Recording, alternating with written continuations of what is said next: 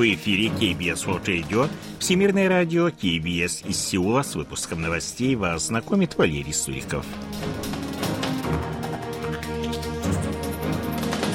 Основные темы этого выпуска Банк Кореи продолжит повышать учетную ставку.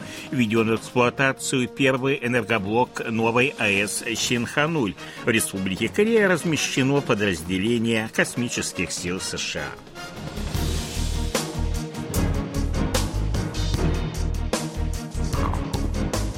А сейчас эти другие новости более подробно – Федеральная резервная система ФРС США повысила базовую ставку на полпроцента до 4,25-4,5% годовых. В этой связи разрыв показателя с учетной ставкой Банка Кореи увеличился до максимального за последние 22 года показателя 1,25%.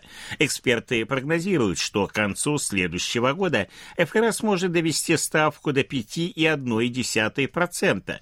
Как сообщил 24 ноября управляющий Банком Кореи Ли Чаньон, большинство членов Комитета по денежно-кредитной политике Банка Кореи предлагали довести учетную ставку до 3,5%. Если в следующем году Банк Кореи установит учетную ставку на уровне 3,5%, а ФРС на уровне 5%, разрыв увеличится до 1,5%.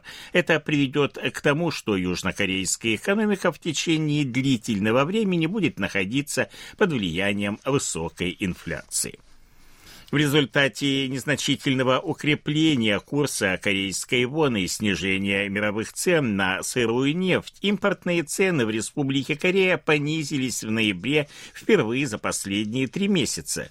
Как сообщили 15 декабря в Банке Кореи, их индекс составил в ноябре 148,7 пункта на 5,3% меньше, чем в октябре. По сравнению с прошлым годом индекс импортных цен повысился на 14,2%. Стоимость нефти марки «Дубай Круд», за счет которой Республика Корея удовлетворяет свои нефтяные потребности, составила в ноябре 86 долларов 26 центов за баррель. Это на 5,4% меньше, чем в октябре. Курс национальной валюты составил в среднем 1364,10 воны за доллар. Это на 4 4,4% ниже, чем в предыдущем месяце. 14 декабря в уезде Ульджингун провинции Кёнсан-Пукто состоялась церемония ввода в коммерческую эксплуатацию первого энергоблока АЭС Синхануль. Это 27-й по счету атомный реактор в Республике Корея и первый объект атомной энергетики, построенный в основном с использованием отечественного оборудования. Его мощность 1400 мегаватт, что в среднем на 40% больше, чем уже у действующих реакторов. Гарантийный срок Срок его эксплуатации составляет 20 лет. Изначально строительство реактора, начатое в 2010 году, планировалось закончить в 2017. Однако план был пересмотрен в связи с землетрясениями в городах Кёнджу и Пуахане, которые расположены в той же провинции. Реактор был построен в 2020 году, после чего проходили его испытания. В связи с запуском реактора ожидается, что нынешней зимой будут обеспечены относительно стабильные поставки электроэнергии. Мощность первого энергоблока АЭС Щенхануль покрывает четверть потребностей провинции Кёнсан-Пукто в электроэнергии. Как отметили в Министерстве промышленности, торговли и энергетики, запуск нового энергоблока внесет вклад в снижение дефицита торгового баланса и сокращение импорта энергоресурсов примерно на 1 миллион 400 тысяч тонн жиженного природного газа газа в год. Строительство третьего и четвертого энергоблоков начнется в 2024 году.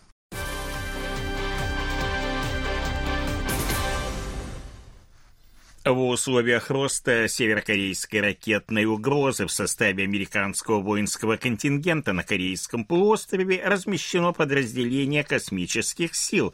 Оно подчиняется командованию космических сил США в Индо-Тихоокеанском регионе.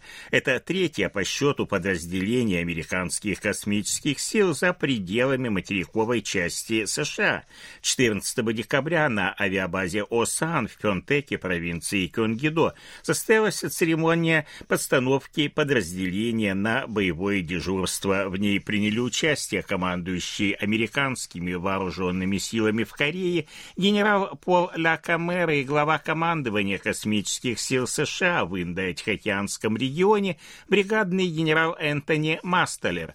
Как отметил генерал Ля Камера, размещение космических сил США в Республике Корея повысит оборонный потенциал двустороннего альянса и будет способствовать способствовать обеспечению мира и безопасности на Корейском полуострове. 9 декабря Совет Безопасности ООН принял новую резолюцию, согласно которой экономические санкции в дальнейшем не будут распространяться на гуманитарную помощь. Ранее международные организации отмечали невозможность своевременного оказания помощи регионам, переживающим гуманитарный кризис, из-за действия санкций Совбеза. Данная резолюция охватывает не только сферу товаров и услуг, но и предоставление денежных средств финансовых активов и экономических ресурсов. Это коснется всех 14 стран, в отношении которых действуют санкции Совбеза ООН и двух террористических организаций. В 2022 году в Северной Корее было произведено 4 миллиона 510 тысяч тонн продовольствия. Это на 180 тысяч тонн меньше, чем в прошлом году сообщили 14 декабря в Управлении по развитию сельхозрайонов Республики Корея, подведя итоги данных о погоде, эпидемической ситуации, поставках удобрений и урожая. Учтена информация, собранная отечественными и зарубежными исследователями, а также спутниковые снимки территории Северной Кореи. Урожай риса оценивается в 2 миллиона 70 тысяч тонн, что на 90 тысяч тонн меньше, чем в прошлом году.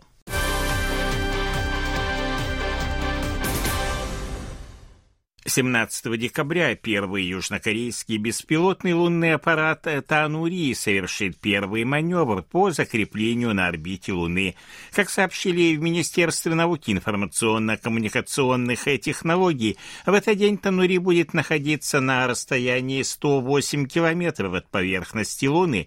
Для того, чтобы обеспечить устойчивость аппарата в условиях гравитации, Танури нужно будет значительно понизить скорость. Он двигается двигаться со скоростью 8000 км в час, а на орбиту Луны будет выходить со скоростью 7500 км в час.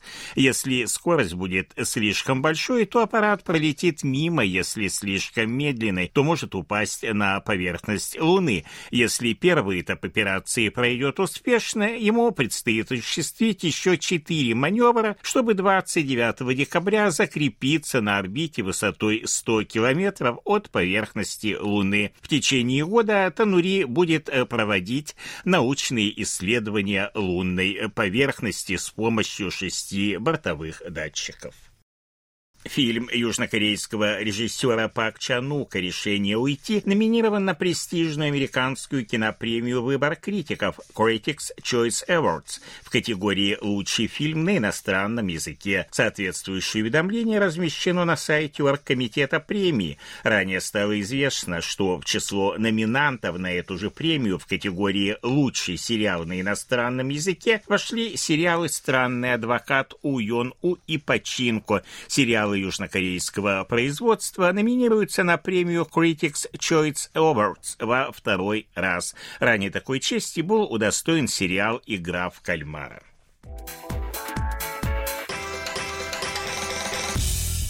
О ситуации на бирже, валютном курсе и погоде.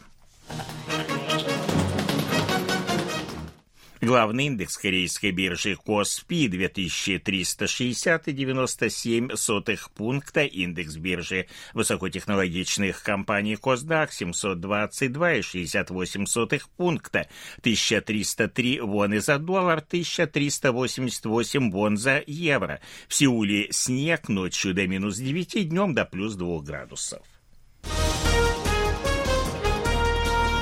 Это были новости из Сеула.